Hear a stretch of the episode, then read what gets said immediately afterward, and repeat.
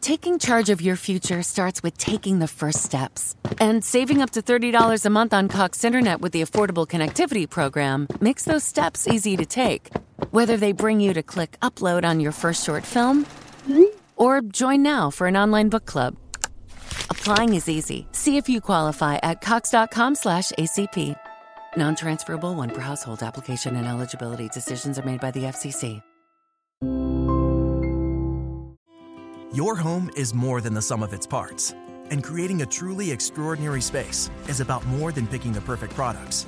That's why the experts at Ferguson Bath, Kitchen, and Lighting Gallery are here to help you throughout the entire process to create a home that's as unique as you are.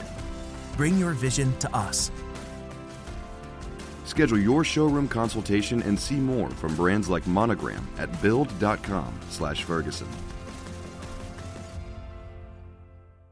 Questo episodio non sarà dedicato ad aspetti di tipo tecnico o informatico, per quelli vi suggeriamo di approfondire con le tante pubblicazioni che ce ne sono.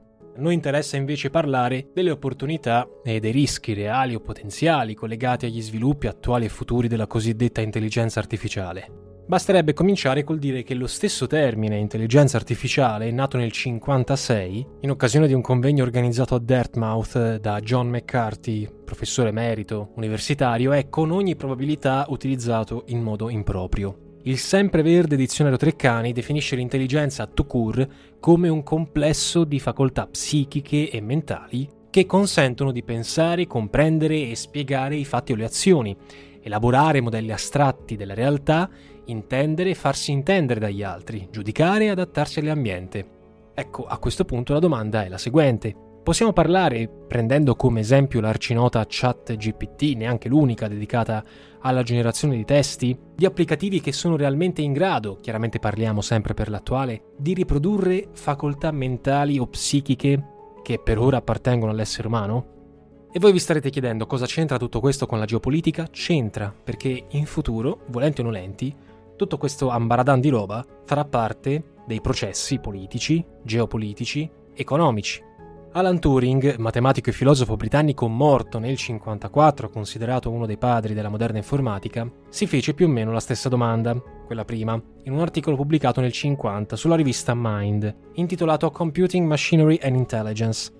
E qui, partendo dal dubbio legittimo se una macchina fosse in grado di pensare, Turing elaborò un test che da lui prese il nome, e nel tempo venne più volte revisionato, il quale, basandosi sul principio dell'assimilazione, sarebbe stato in grado di stabilire quanto il comportamento di una macchina sarebbe da identificare come intelligente, nel senso di avvicinarsi, in tal senso si parla di imitazione-assimilazione, al pensiero umano.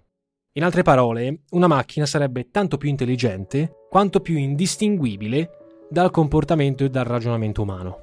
Una sorta di esperimento, in tal senso, fu compiuto nel 1997, quando il computer Deep Blue, ci abbiamo fatto un video al riguardo, sconfisse il campione mondiale di scacchi Garry Kasparov. Per la cronaca il campione sollevò alcune obiezioni circa presunti aiutini umani che in sostanza avrebbero avuto lo scopo di promuovere l'applicativo e l'azienda, cioè la IBM, che lo aveva prodotto.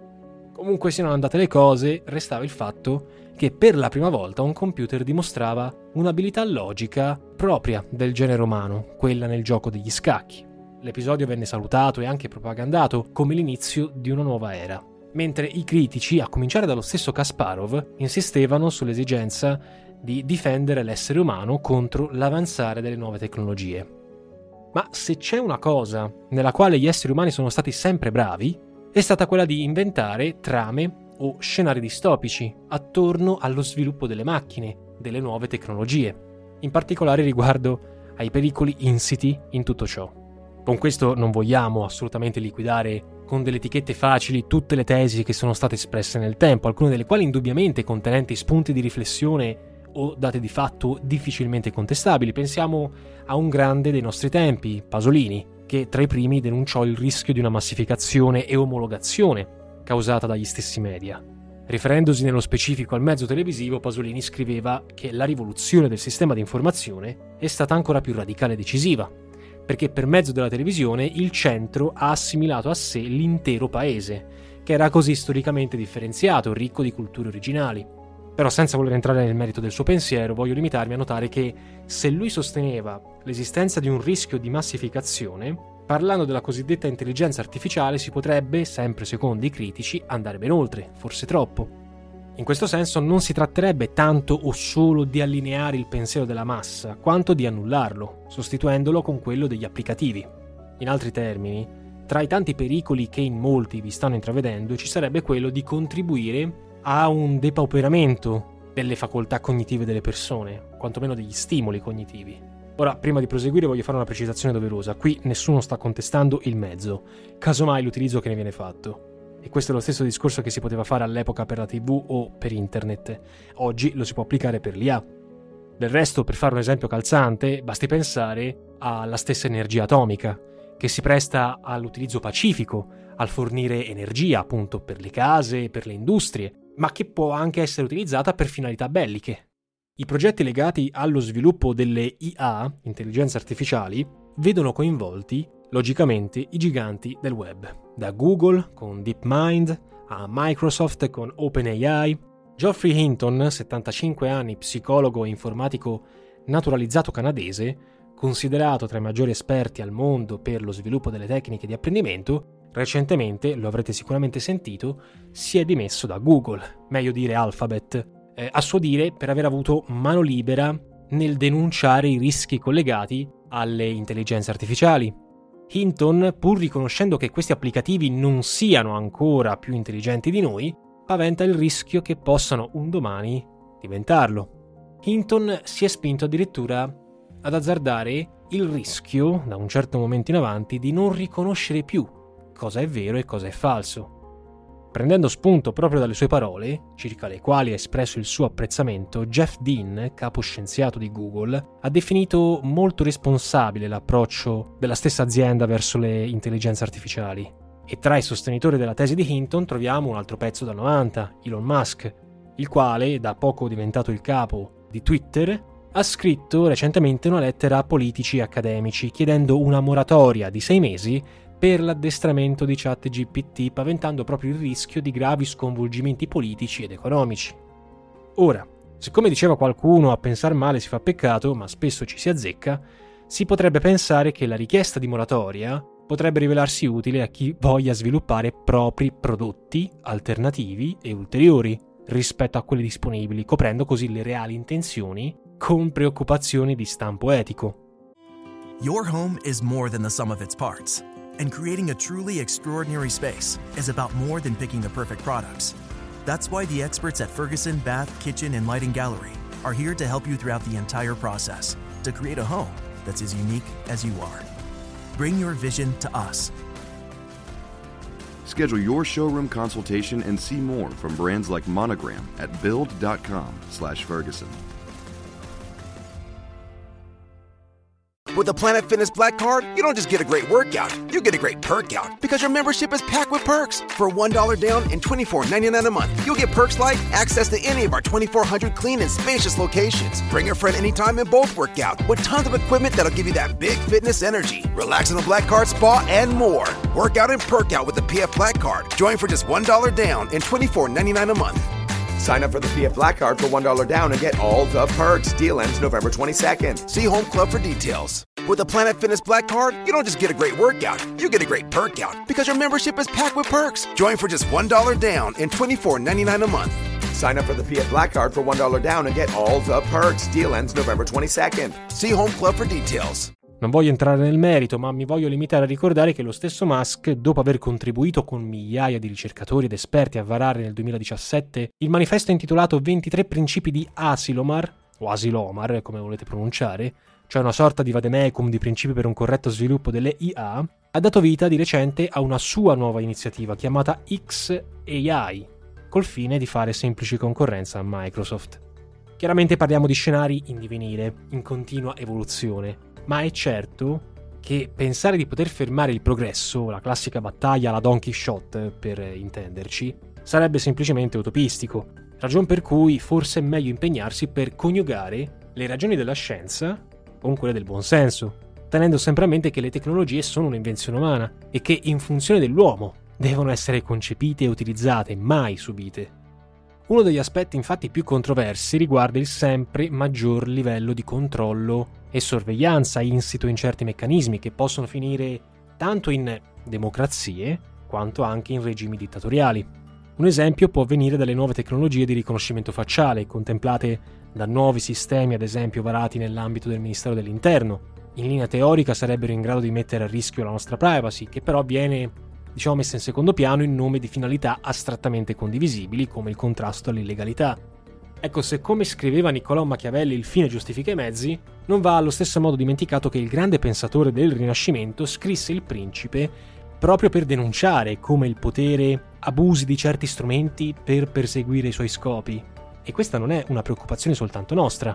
Perfino il tanto discusso George Soros, se vogliamo fare un nome che molti di voi conosceranno, il signore del World Economic Forum, metteva in guardia tempo fa contro il pericolo del controllo sociale, citando il caso della Cina, collegandolo proprio alle nuove tecnologie.